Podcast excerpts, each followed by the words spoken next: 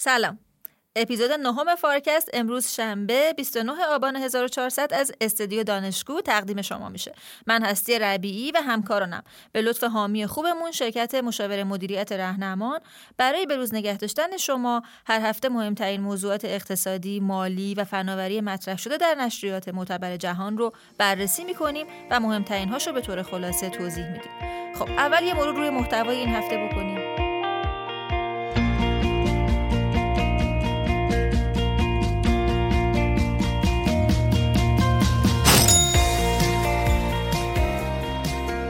اجلاس COP 26 در گلاسکو جمعه هفته قبل تموم شد و خیلی ها رو ناامید کرد. از دکتر قدوسی در مورد دستاورد COP 26 پرسیدم و اینکه چرا خیلی ها بعد از COP اهداف تغییر اقلیم رو آرزوهای دور از دسترس می‌دونن.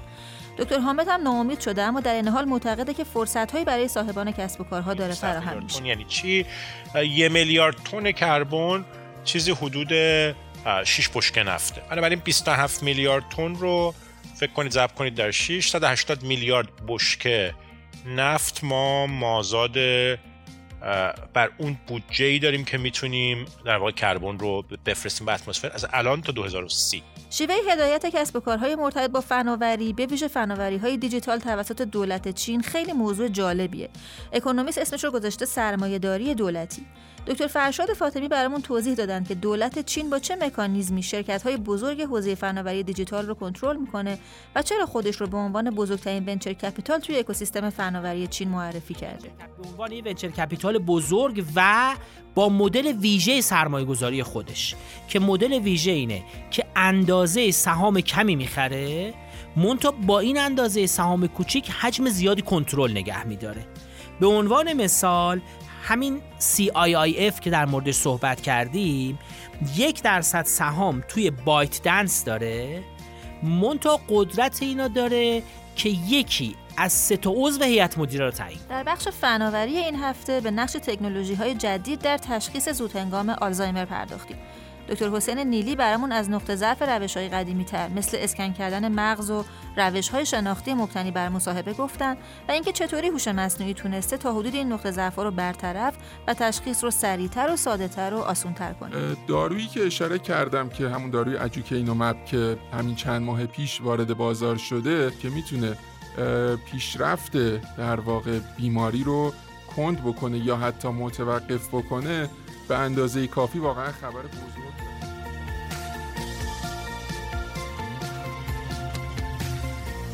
سلام دکتر قدوسی. اجلاس COP 26 تموم شد. قول داده بودین که نتایج این اجلاس رو برای شنوندگان Farcast تحلیل کنیم. بله سلام خدمت شما و شنوندگان عزیز. من دوباره برگشتم به COP 26 همونجور که قول داده بودیم که بعد از اینکه اجلاس تموم شد یه جمع‌بندی بکنیم از واقعیت اجلاس یه حدسایی داشتیم قبل از شروع حالا می‌تونیم ببینیم چی شد. اگر بخوام خلاصه کنم باید بگم که من شخصا به عنوان کسی که این موضوعات رو دنبال می‌کنم بعد از این اجلاس بیشتر ترسیدم نگرانتر شدم و ناامیدتر شدم. و من تنها نیستم فکر می‌کنم در این احساسی که دارم برای اینکه اکثر مقالاتی که من دیدم عنوان مقاله اکونومیست هست خارج از دسترس. با یه علامت سوال که انگار سوالش اینه که اون هدف نگه داشتن گرمایش زیر یک درجه انگار خارج از دسترس به نظر می‌رسه برامون. مجلات مختلف از چپ و راست وقتی که می‌بینیم پر از ناامیدیه و پر از حمله به سیاست مدارانه اینجوری من خلاصه می‌کنم. اینکه این اجلاس ها تو این سی سال گذشته هر سال جمع شدن با یه شور و شوقی و با یه امیدهایی و ادعاهایی و اینا امسال انگار جامعه جهانی داره با یک می‌خواد انگار با یه واقعیت تلخ مواجه بشه. که همه این تلاش ها برای حفظ اقلیم و گرمایش اونقدر که ما فکر می‌کردیم موثر نبوده. و ما خیلی دوریم از اون چیزی که باید باشیم. بذاریم بهتون یه عدد تکان دهنده بدیم ببین پاریس که 2015 بود تخمینا این بود که اگر ادعاها و قولهایی که در پاریس داده شده عملی بشه ما روی خط دو و هفت دهم درجه گرمایش قرار می‌گیریم. درست؟ به این هدف بهینه یک و نیمه که می‌گفتیم تو پاریس اگر با اندازه قولهای پیمان نامه پاریس اگر جلو بریم رو دو و هفت دهم درجه میمونیم. حالا صحبت از اینه که اگر قول هایی که در گلاسکو داده شده عملی بشه رو سه درجه قرار می‌گیریم. یعنی نه تنها بهتر نشده وضعیتمون بلکه اگه در خوشبینانه ترین حالت این حرفا عملی بشه ما روی مدار سه درجه گرمایش قرار خواهیم گرفت. من خیلی مقاله دیدم واکنش زیاد دیدم که حمله های شدید به سیاست مدارا می‌کنن که اینا عادت کردن بیان تو این نشستا حرفای تو خالی بزنن قولهایی بدن که مال بلند مدتیه که اصلا نمی‌تونن این قول رو بدن برای که خودشون سر کار نیستن اون موقع. به ده سال 20 سال آینده قول میدن.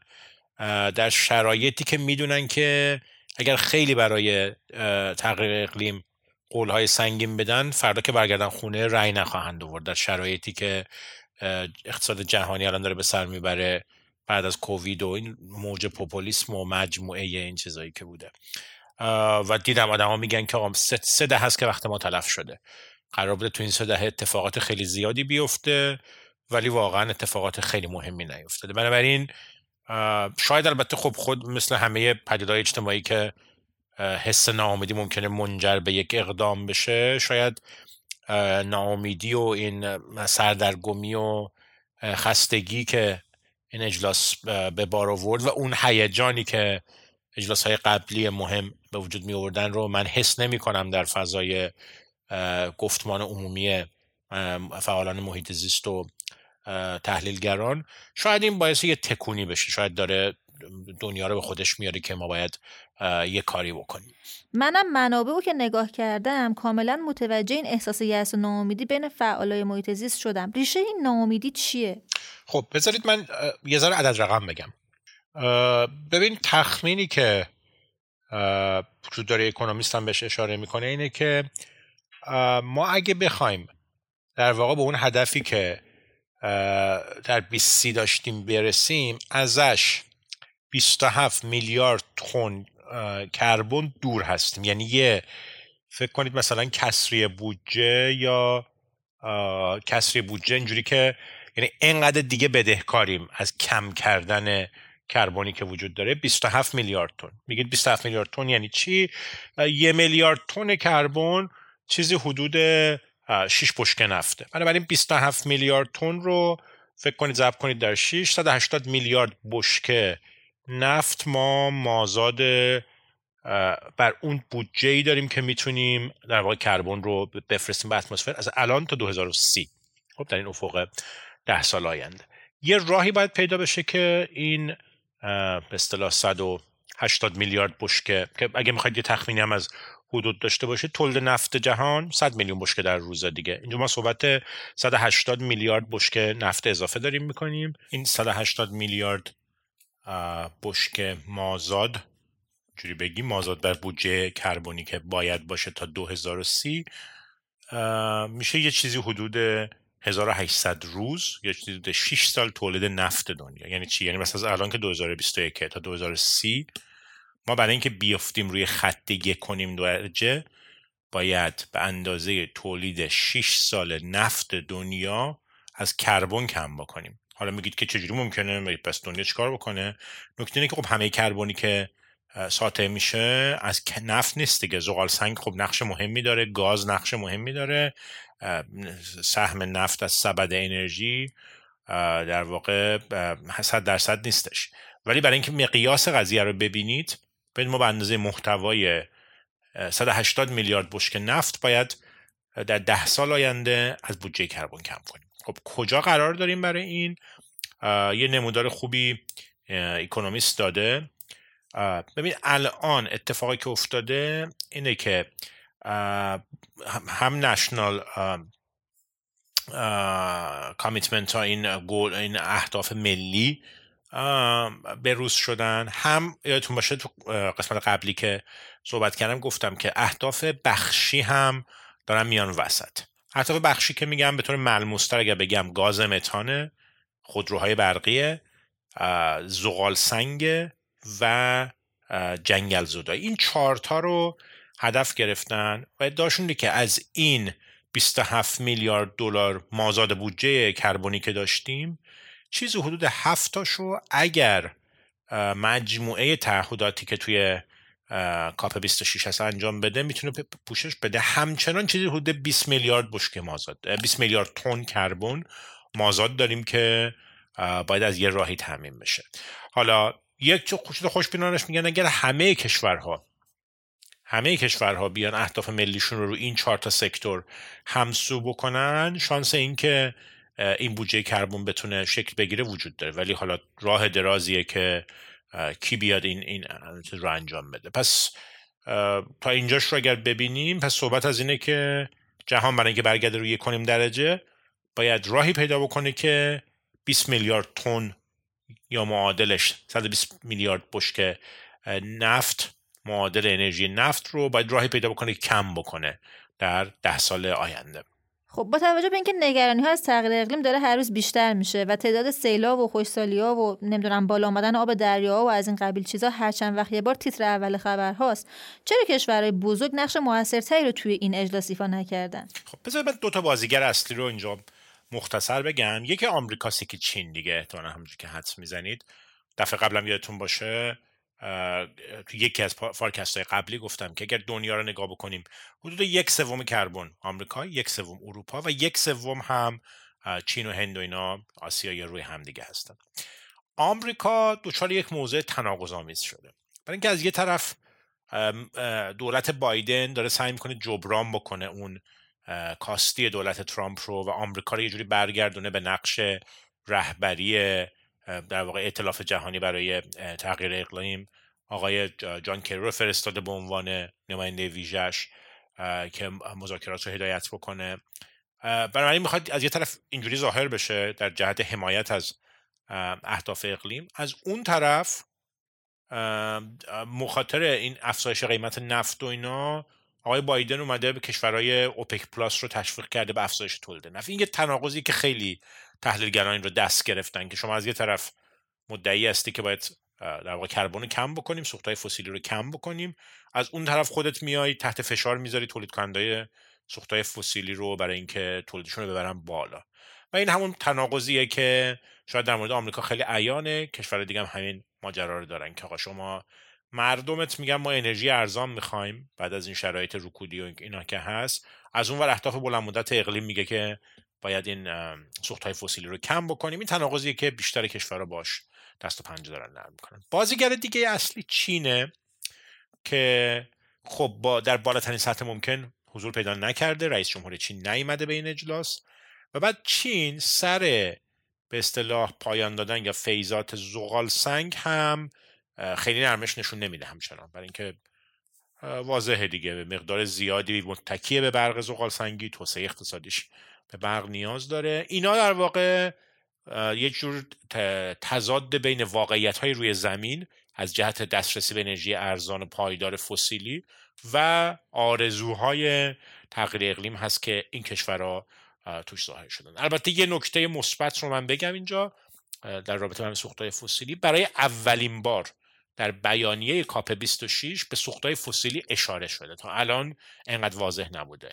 و یه جمله داره که میگه که سوختهای به اصطلاح آلوده کننده مشخصا زغال سنگ و بقیه سوختهای فسیلی رو کشورها باید در دستور کار کاهش و خروج از سبد انرژیشون قرار بدن که خب اونایی که مثبت نگاه می‌کنن میگن که داره حمله به سمت سوختهای فسیلی تر میشه در بیانیه های اجلاس. آیا تصمیماتی که توی بیانیه اجلاس بهش اشاره شده می‌تونه فرصت های برای کسب و کارها و بخش خصوصی فراهم کنه؟ خب من می‌خوام صحبت همو قسمت آخر یه ذره ببرم سمت شرکت ها و بخش تجاری و ببینیم اونا چه تأثیری می‌گیرن یا چه نقشی خواهند داشت. توی چند تا محور مجموعه برداشتامو جنبندی می‌کنم.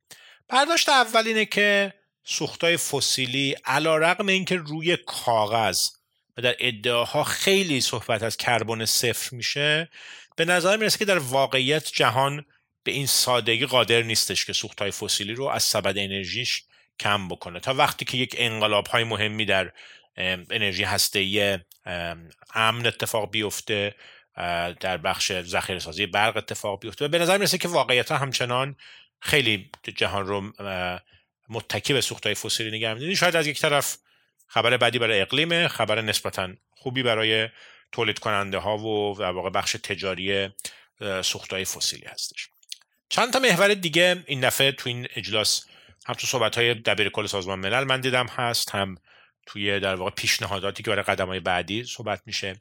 یکی بحث افشای کربن در زنجیره تامینه که البته ساده نیست به اصطلاح اعمال کردنش به این سادگی ها شرکت ها نمی‌تونن اصلا اطلاعات رو پیدا کنن یا نمی‌خوان افشا کنن. ولی برای یه پیشنهاد اینه که هرچه بیشتر شفافیت در میزان در واقع کربنی که supplier های شرکت ها و زنجیره تامینشون داره مصرف می‌کنه بیشتر و بیشتر بشه. اینجور فشار اجتماعی برای اینکه میزان کربن محصولات مشخص بشه. یکی دیگه یه سری کشورها دارن این رو بررسی می‌کنن که روی واردات از کشورهای دیگه مالیات کربن نهفته بگذارن.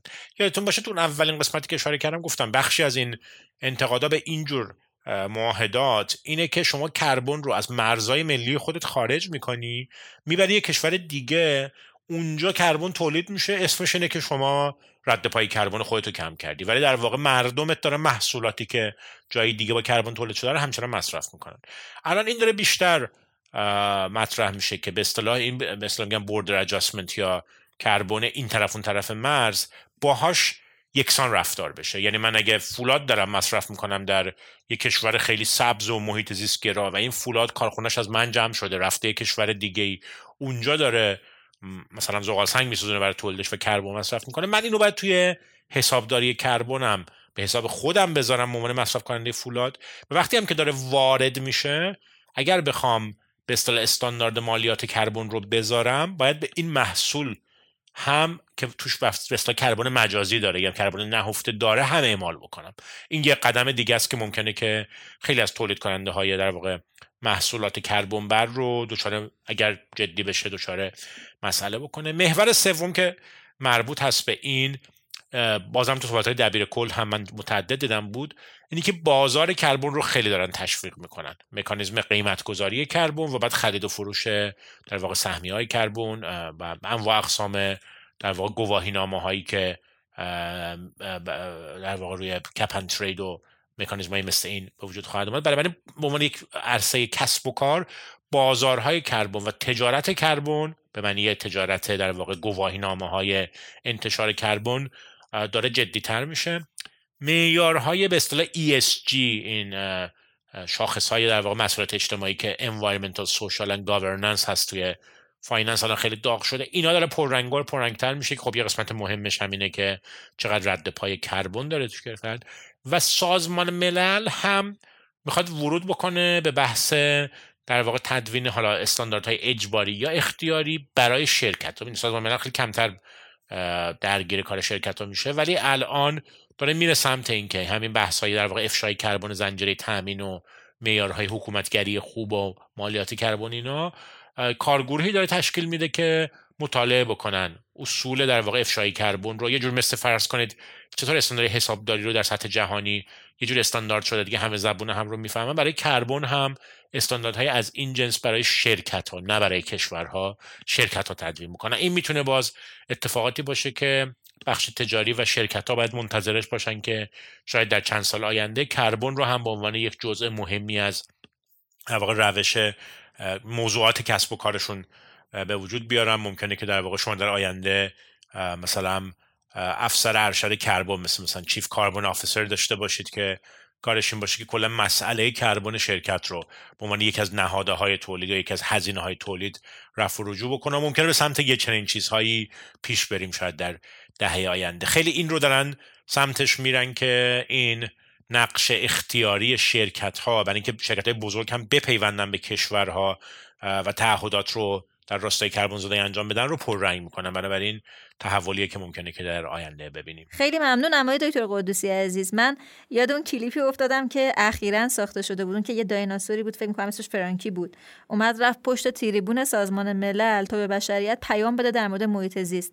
لب کلامش هم این بود که منقرض شدن خیلی چیز بدیه.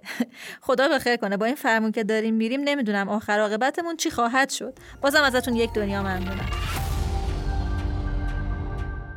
آقای دکتر فاطمی سلام. سلام. برای اپیزود نهم فارکست چه مطلبی رو برای شنوندگان ما در نظر گرفتیم تو این قسمت می‌خوایم در مورد سرمایه گذاری دولت چین توی شرکت های بزرگ حوزه اینترنت صحبت کنیم که خود مقاله اکانامیست عنوان اینو گذاشته سرمایهداری دولتی. سرمایهداری دولتی یعنی چی آقای دکتر؟ تو این بخش برای یه مثال از سرمایه گذاری دولتی به طور ویژه مقاله به سرمایه گذاری های خطرپذیر صندوق سرمایه گذاری اینترنت چین China Internet Investment Fund پرداخته که این در اصل شرکت یا این صندوق سهام داره توی شرکت های بزرگ حوزه اینترنت مثل ByteDance که ByteDance سهامدار اصلی تیک تاک و ویبوه. که در اصل نرم افزارهای شبکه اجتماعی معروف چین هستند. همچنین توی SenseTime که عملا بزرگترین یا پیشرفته ترین شرکت حوزه AI چینه و همچنین توی شرکت Kuaishou که عملا یه سرویس اشتراک گذاری ویدئوی کوتاه در چین و این fund توی همه اینها و توی تعداد زیاد دیگه از شرکت های کوچیک و بزرگ و همچنین استارتاپ های حوزه اینترنت سهامدار شد. خب این موضوع چرا مهمه آقای دکتر؟ مگه سرمایه گذاری تو جاهای دیگه چطوری؟ غیر دولتیه؟ موضوعی که اینجا مهمه تغییر روندیه که توی چین اتفاق افتاده به طور خاص و تعداد سرمایه هایی که دولت داره تو شرکت های بخش خصوصی انجام میده به شدت افزایش پیدا کرده. به نحوی که مثلا از 45 هزار تا سرمایه گذاری در سال 2000 به 130 هزار تا کمپانی رسیده در سال 2019 که در اصل دولت یا دولت های محلی یا دولت مرکزی چین از طریق این نهادهای سرمایه گذاریش تو اونا سهام خریده. یعنی دولت داره به عنوان یه venture capital بزرگ در واقع عمل می‌کنه. دقیقا. به یه venture cap به عنوان یه venture capital بزرگ و با مدل ویژه سرمایه گذاری خودش. که مدل ویژه اینه که اندازه سهام کمی می‌خره مونتا با این اندازه سهام کوچیک حجم زیادی کنترل نگه میداره. به عنوان مثال همین CIIF که در موردش صحبت کردیم یک درصد سهام توی بایت دنس داره مونتا قدرت اینا داره که یکی از سه تا عضو هیئت مدیره رو تعیین کنه.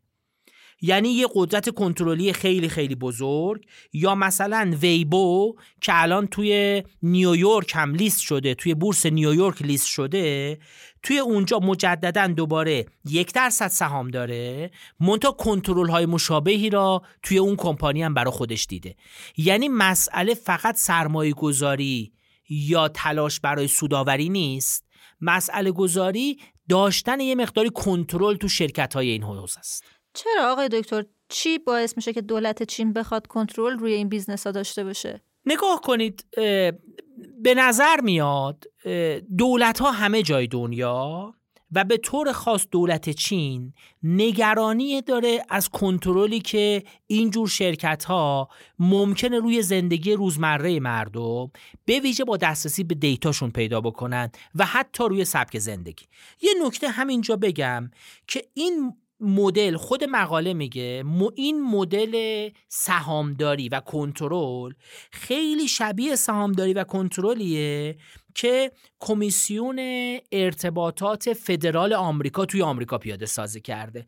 عمل فدرال کامیونیکیشن کامیشنی که ما توی آمریکا داریم و اون مثلا الان به همین ترتیب سهامدار فیسبوک یا توییتر هست. به همین خاطر این شبیه سازی رو انجام میده و نکته جالب اینه همین نهادی که اسمش آوردیم صندوق سرمایه گذاری اینترنت چین متعلق به در اصل Cyberspace Administration China ست.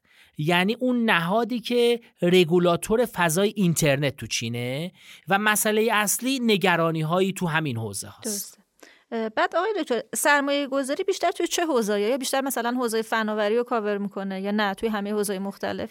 این سرمایه گذاری به نظر میاد تو حوزه های متنوع صنعت و تجارت داره اتفاق میفته.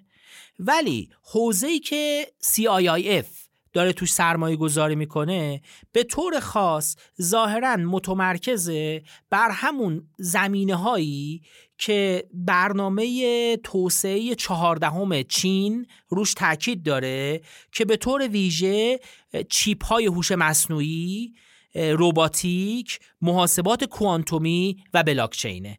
یعنی به طور ویژه به نظر میاد سیاست سرمایه گذاری CIIF منطبق بر این حوزه هاست و این نکته جالب اینه که این venture capital توی کتابی که به عنوان کتاب مرامنامش یا pitch book ش چاپ کرده عملا گفته که ما مقصودمون سوداوری بیش از اندازه نیست. گفته ما excessive profitability نمی‌خوایم بلکه بیشتر به دنبال توسعه این حوزه ها در چین هستیم آثار این الگوی سرمایه گذاری دولتی روی شرکت های داخلی چین یا حتی سرمایه گذاری خارجی چی بوده؟ نگاه کنید به نظر میاد بعضی از این شرکت ها بر مبنای در موضوعات که تو مقاله مطرح شده تلاش می‌کنن بگن که این سهامداری هیچ تأثیری تو نحوهی که اونو عملیاتشون انجام میدن نداره به طور خاص مثلا همین شرکت بایت دنس که گفتیم مالک تیک تاکه عملا اینا به عنوان یه بیانیه گفته که ارتباطی نداره.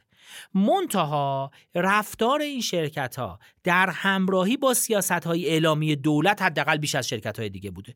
یه نکته خیلی جالب اینه در حالی که علی بابا در مخالفت با سیاست های اعلامی دولت به سیاست 996 خودش که عملا به این ترتیبه که ساعت کار از 9 صبح تا 9 شب. برای 6 روز در هفته هست. پافشاری می‌کنه. شرکت تیک تاک به راحتی قبول کرده که برنامه ساعت کاری خودش را برای کارکنان از ده صبح تا هفته بعد از ظهر و پنج روز در هفته پیاده سازی بکنه. که هماهنگی بیشتری با برنامه های اعلامی از سمت دولت برای ساعت های کار داره. یعنی شواهدی وجود داره که این شرکت ها همراهی بیشتری با سیاست های اعلامی از سمت دولت دارند هرچند که تو موزگیری رسمیشون گفتن این سرمایه گذاری تأثیری روی سیاست هاشون نداشت. علاوه بر این به نظر می‌رسه که سرمایه گذارای خارجی و به طور خاص آمریکایی در مورد این اتفاقاتی که داره تو بازار این صنعت تو چین میفته خیلی راضی نیستن و به طور خاص از یه سری وقایعی که نقل کرده تو مقاله از جمله اینکه نهاد رگولاتوری فضای اینترنت در چین همون CAC که اسمش آوردیم این نهاد اخیرا اجازه گرفته که بتونه دسترسی داشته باشه به لیست سهامدارهای خارجی در گروه های بزرگ تکنولوژی چین. خب این الگوی سرمایه داری دولتی روی کسب و کارها تو چین چه تأثیری می‌تونه داشته باشه؟ آیا باعث میشه که این اقدامات پویایی بخش فناوری توی چین رو کم کنه؟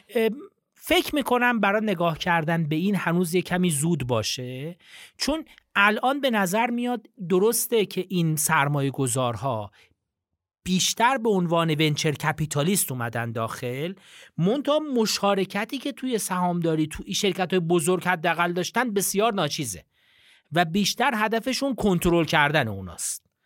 اگه کنترل کردن این شرکت ها به جایی منجر بشه که سوداوریشون رو کم کنه خب قاعدتا آینده این صنایع رو تو چین دچار مشکل می‌کنه. مونتا اگر که به حال از جنس کنترل های دیگه بخوان مثل اینکه اطلاعات داشته باشن نگران کنترل این شرکت رو زندگی مردم باشن مونتا خیلی به سهامدارا و در از سوداوری کاری نداشته باشن ممکنه فضا متفاوت نشه. به هر حال با توجه به اینکه این یه رونده و روند حاکمیت یا کنترل این شرکت های بزرگ فضای تکنولوژی به زندگی روزمره مردم. تو همه جای دنیا نگرانی های ایجاد کرده به نظر میاد باید یک کمی منتظر بمونیم و ببینیم که کشورها به کدوم سمت و سو میرن. این نگرانی تو سایر کشورها به وجود اومده. مونتا تو چین به واسطه اینکه به هر حال یه نظام متمرکزیه که حزب کمونیست به صورت خیلی منظم دولت‌های فدرال و دولت‌های محلی رو کنترل می‌کنه و این سرمایه گذاری دولتی عملا از طریق این مکانیزم انجام می‌گیره. به هر حال نماد ظاهریش الان خیلی خیلی شدیدتر.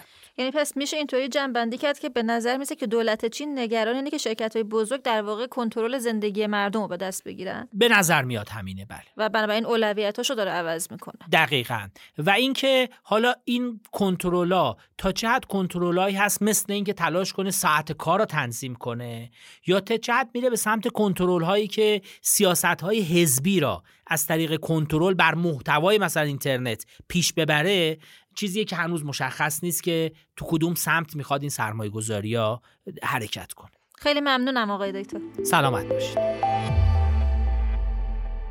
سلام آقای دکتر حسین نیلی عزیز. سلام بر شما و بر مخاطبین محترم فارکست آقای دکتر شنوندگان ما این هفته قراره چه مطلب فناورانه جذابی بشنون؟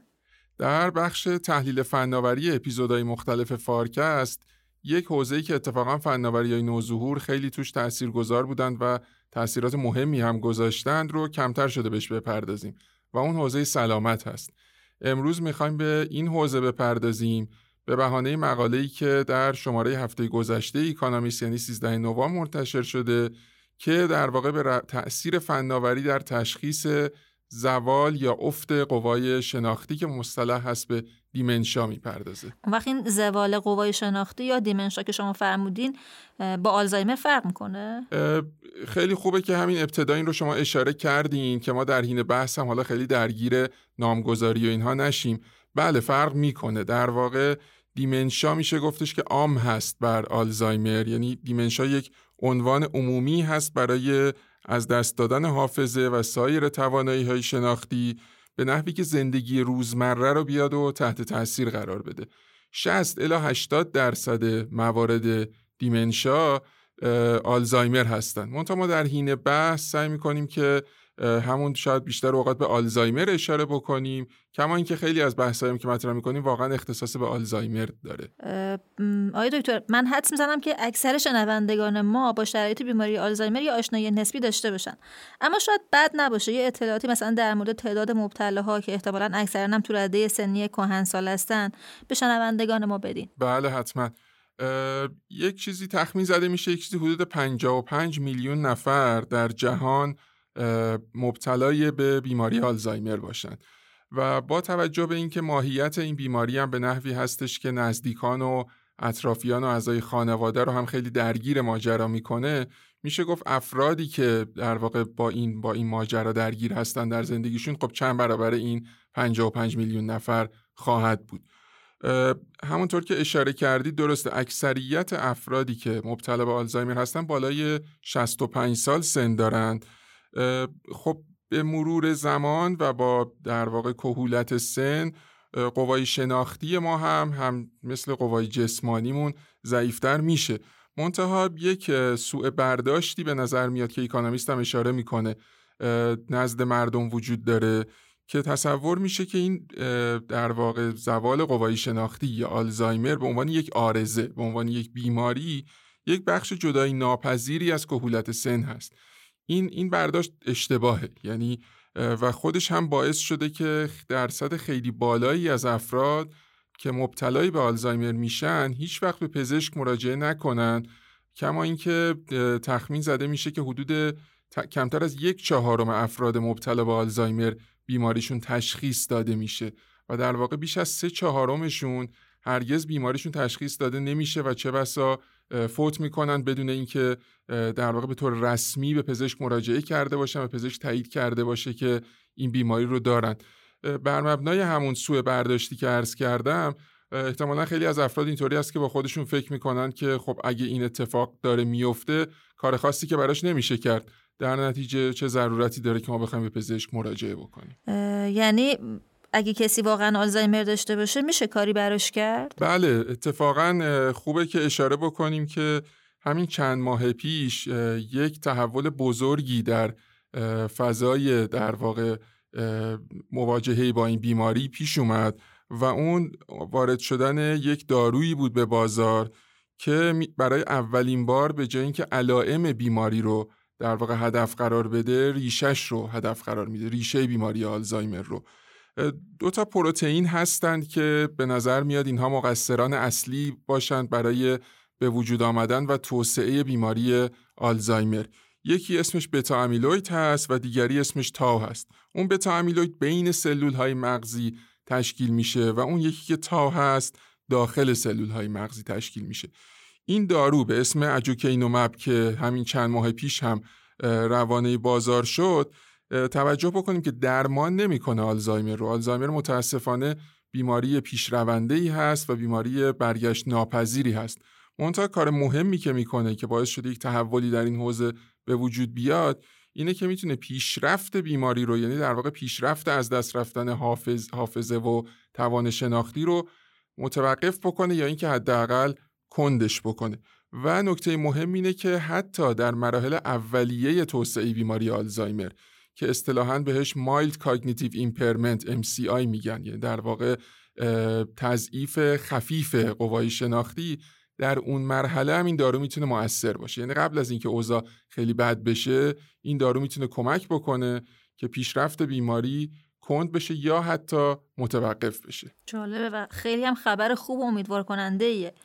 یعنی قبل از اینکه بیماری وارد مرحله جدی بشه بشه از پیشرفتش در واقع جلوگیری کرد. اما آقای دکتر چطور میشه تشخیص داد که افراد تو مراحل اولیه بیماری این روش های تشخیص موجود می‌تونن توی مراحل اولیه علائم تشخیص بدن؟ بله اینجا می‌رسیم به بحث مهم تشخیص بیماری و اهمیت تشخیص زود هنگام طبیعتا اگه تشخیص زود هنگام اتفاق بیفته میشه از این دارو هم کمک گرفت برای اینکه پیشرفت نکنه بیماری.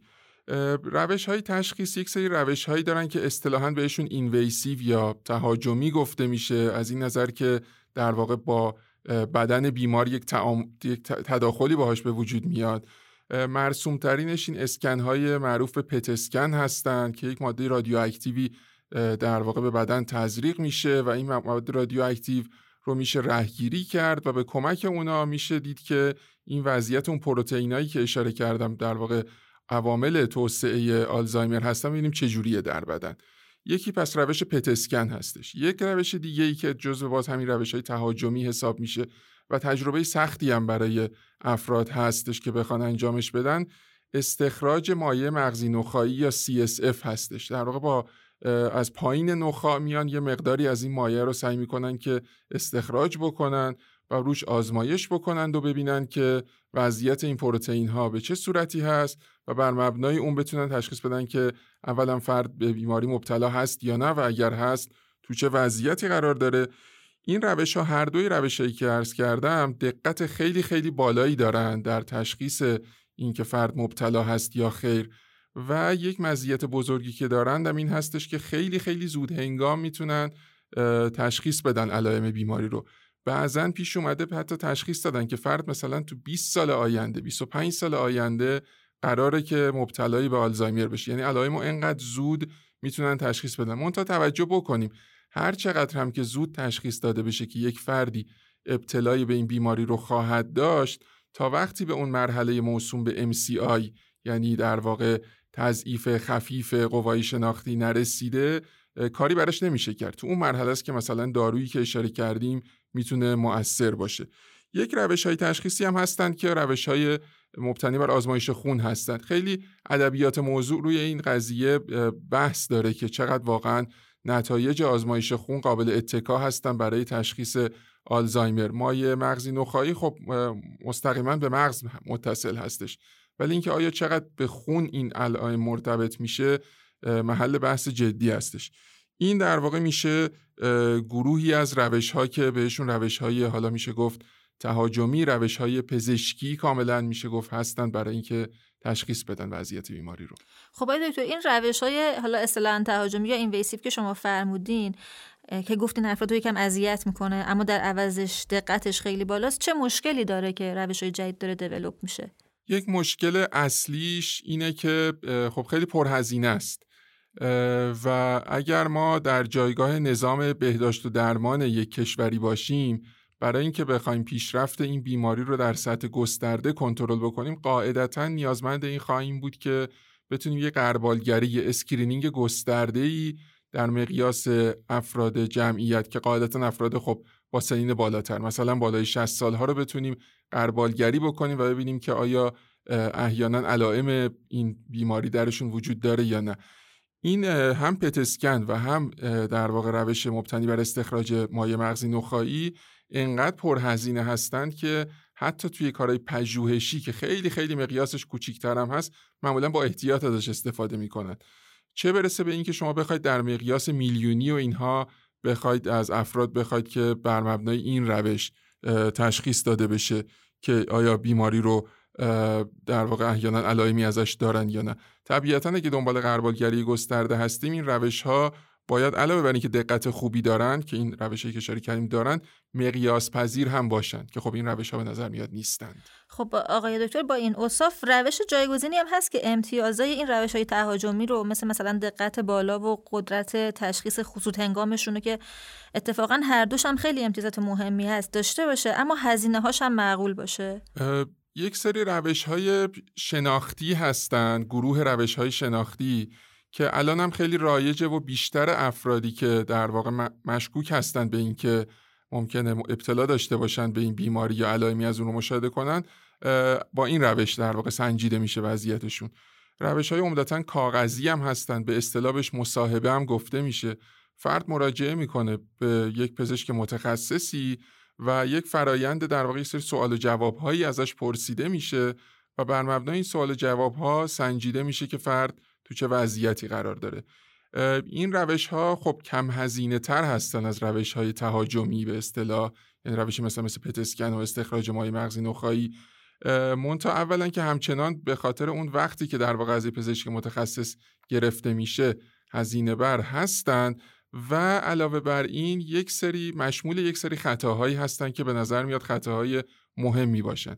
یکیش اینه که اینا وابسته به زبان هستند خب ما توی خیلی از کشورهایی که فرض فرمایید انگلیسی زبان اصلیشون هست افراد زیادی زندگی می‌کنن که زبان مادریشون انگلیسی نیست. این که فرد با دقت پایینی به این سوال جواب بده ممکنه برگرده به در واقع ضعفش در اون زبان که زبان مادریش نیست. و این در واقع قاطی بشه با اینکه شرایطش به لحاظ در واقع ضعف قوای شناختی به چه صورتی است. یه مسئله دیگه اینه که سوال ها می‌تونن وابسته به در واقع پیش زمینه فرهنگی اجتماعی افراد باشن. مسئله ای که برای مراجعه افراد به روانپزشکان معمولا پیش میاد. و اون عدم مطابقت بین شرایط یا به اصطلاح پیش زمینه فرهنگی اجتماعی فرد مشکوک به بیماری و اون پرسشنامه باز اونم می‌تونه یه خطاهایی رو ایجاد بکنه. گفته شده که افرادی که تحصیل کرده هستن معمولا امتیاز بهتری می‌گیرن. نه صرفا حالا منظور تحصیلات عالی باشه. به خاطر اینکه میگن در واقع ذهنشون به امتحان دادن عادت کرده در نتیجه معمولا امتیاز بهتری تو این در واقع این روش می‌گیرن روش سنجش وضعیت بیماری. که خب ما نمی‌خوایم اینجوری باشه دیگه می‌خوایم بتونیم در واقع خود اثر بیماری رو بتونیم بسنجیم. و این مجموعه چیزایی هستش که حالا یه, یه چیز دیگه هم این هستش که در واقع خب چون قرار این تست چند بار پشت سر هم گرفته بشه که پیشرفت بیماری سنجیده بشه دیگه یه مسئله هم اینه که افراد به تدریج یاد می‌گیرن چجوری امتیاز بهتری بگیرن که باز خطا ایجاد می‌کنه در تشخیص بیماری خب پس آقای دکتر این روش های ساده تر و ارزون تر و سریعتر تشخیص آلزایمر که اکونومیست توی تیتر مقاله بهشون اشاره می‌کنه چی هن؟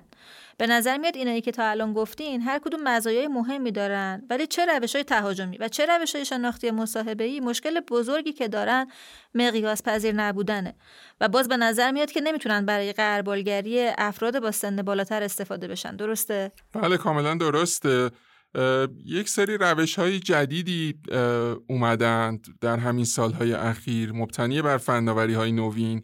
که به نظر میاد تا حد قابل توجهی تونستن این ایراداتی که به روش های سنتی در واقع وارد هست رو مرتفع بکنند یک گروهی از این روش ها مبتنی بر فناوری هوش مصنوعی هستند خب شرکت ها و مجموعه های مختلفی فعال بودند تا اینکه بتونن به کمک هوش مصنوعی راهکاری پیدا بکنند برای اینکه بشه آلزایمر رو یا در واقع ضعف قوای شناختی رو به صورت زود هنگام تشخیص داد.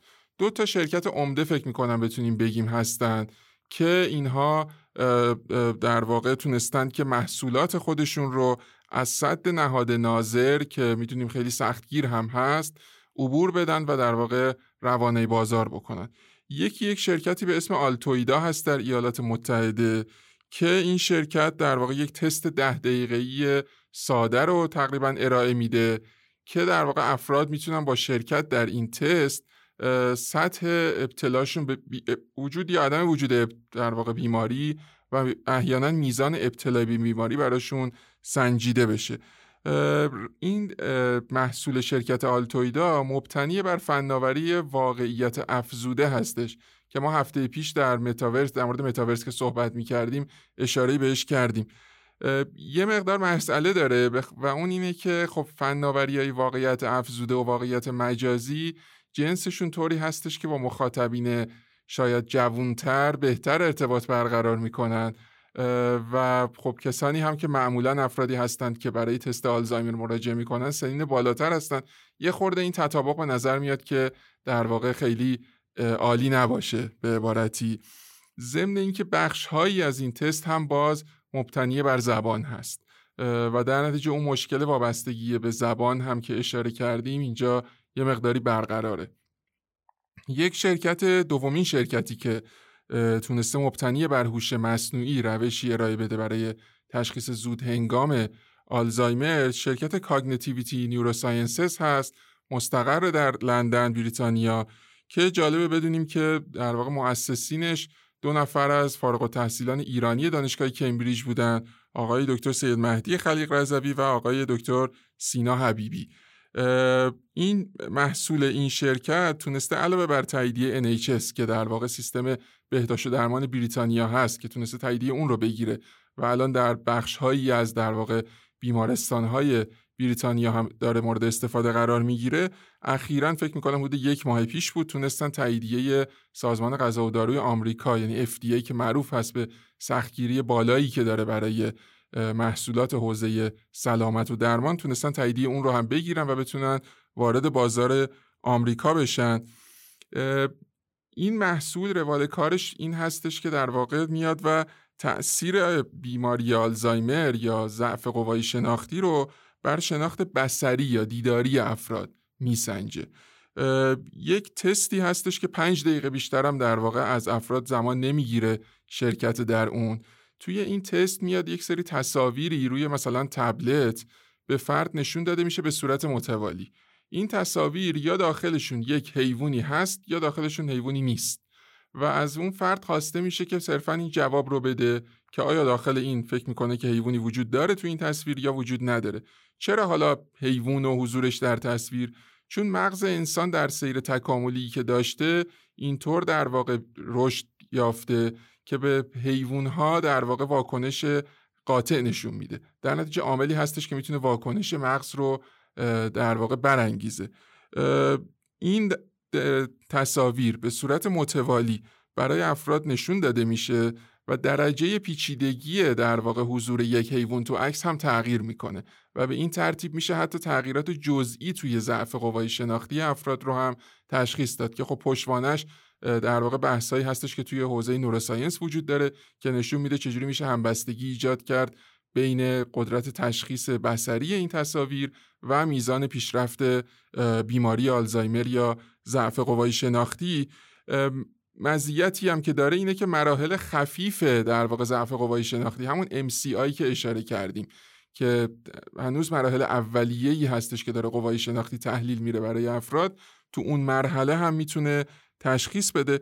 هیچ جای این هم هیچ زبانی اصلا به کار نمیره. صرفا ارتباط افراد با تصویر در نتیجه وابستگی به اینکه زبانی که فرد پیش صحبت می‌کنه انگلیسی چینی فارسی عربی یا اینها هست نداره.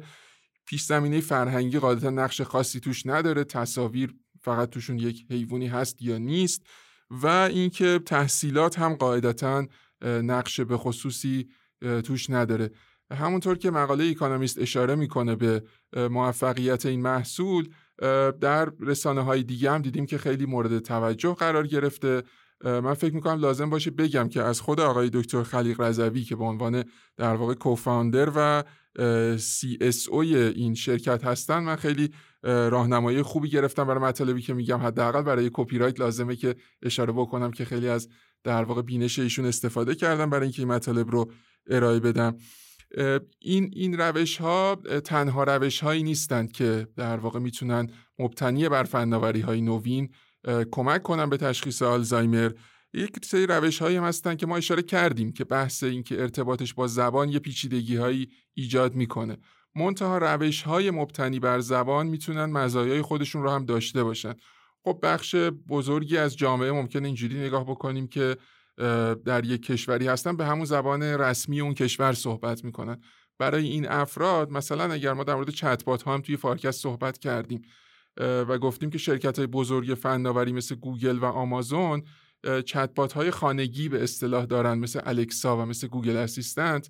اینا خب بر مبنای تعاملی که فرد باهاشون داره به یک در واقع سطح پایه‌ای از میزان سلیس بودن بیان افراد می‌رسن.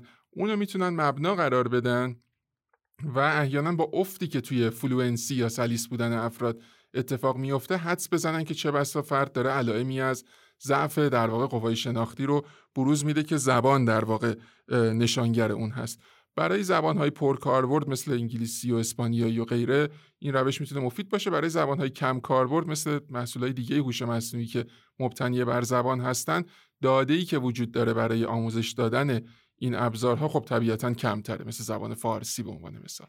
چقدر خوب و امیدوار کننده است که جوانای ایرانی تونستن یه همچین دستاوردی داشته باشن. آقای دکتر آلزایمر دارو نداره؟ دارویی که اشاره کردم که همون داروی اجوکینومب که همین چند ماه پیش وارد بازار شده خب درمان نیست درمان آلزایمر نیست. ولی فکر می‌کنم این اتفاق که می‌تونه پیشرفت در واقع بیماری رو کند بکنه یا حتی متوقف بکنه به اندازه کافی واقعا خبر بزرگ و خوبی هست برای تمامی کسانی که نگرانی قابل درکی دارن نسبت به اینکه شاید بخوان خدایی نکرده در آینده مبتلای به این بیماری بشن و یک آرامشی فکر می‌کنم برای جامعه ایجاد کرده. و همونطور که عرض کردم اولین باری هستش که یک دارویی اومده که علائم بیماری رو هدف قرار نمیده نمیاد علائم رو بهتر کنه. مثل داروهایی که ما برای سرماخوردگی مثلا مصرف می‌کنیم میاد اون ریشه رو اون پروتئینی که در واقع داره کارو خراب می‌کنه میاد دقیقا اون رو میزانش رو در مغز کاهش میده و در نتیجه باعث میشه که پیشرفت بیماری کند یا حتی متوقف بشه. یعنی همچنان تشخیص زود هنگام بیماری از نظر شما بهترین روش برای درمان آلزایمر برای اینکه در واقع بشه اون دارو رو استفاده کرد که کمک بکنه که پیشرفت بیماری کند یا متوقف بشه طبیعتا لازم هستش که و, و اینکه این دارو می‌تونه در مراحل خفیف هم اثر بکنه طبیعتا پیش نیازش این هستش که بشه تشخیص داد بیماری رو زود هنگام. در نتیجه روش های تشخیص زود هنگام در کنار دارویی که جلوی پیشرفت رو در مراحل اولیه می‌گیره ترکیب خیلی عالی هستن به نظر میاد تا حدی که الان علم پیشرفت کرده. که بشه امیدوار بود افراد قبل از اینکه در واقع به وضعیت های دشوار گرفتار بشن بشه در واقع پیشرفتشون رو پیشرفت وضعیت بیماریشون رو کند کرد یا حتی دیگه در حالت ایدئال متوقف کرد. خیلی خوبه که ما کاربردهای فناوری نوین رو توی حوزه‌های مختلف داریم پوشش میدیم. از خورده فروشی ترافیک گرفته تا همین موضوع سلامت. به نظرم به شنوندای فارکست هم خیلی جذابه. واقعا ممنونم آقای دکتر نیلی عزیز. ممنونم از شما. گفتگویی که شنیدید اپیزود نهم فارکست بود این اپیزود رو من هستی ربیعی به کمک همکارانم با هدف بروز نگه داشتن شما تولید کردیم خیلی ممنون که با ما همراه هستید از شرکت رهنمان هم بابت حمایتشون تشکر ویژه می‌کنم ما رو می‌تونید در پلتفرم های Castbox، Google Podcast، Apple Podcast، یوتیوب و اینستاگرام دنبال کنید و لطفا به دوستان خودتون هم معرفی کنید. هفته بعد منتظر ما باشید. خداحافظ.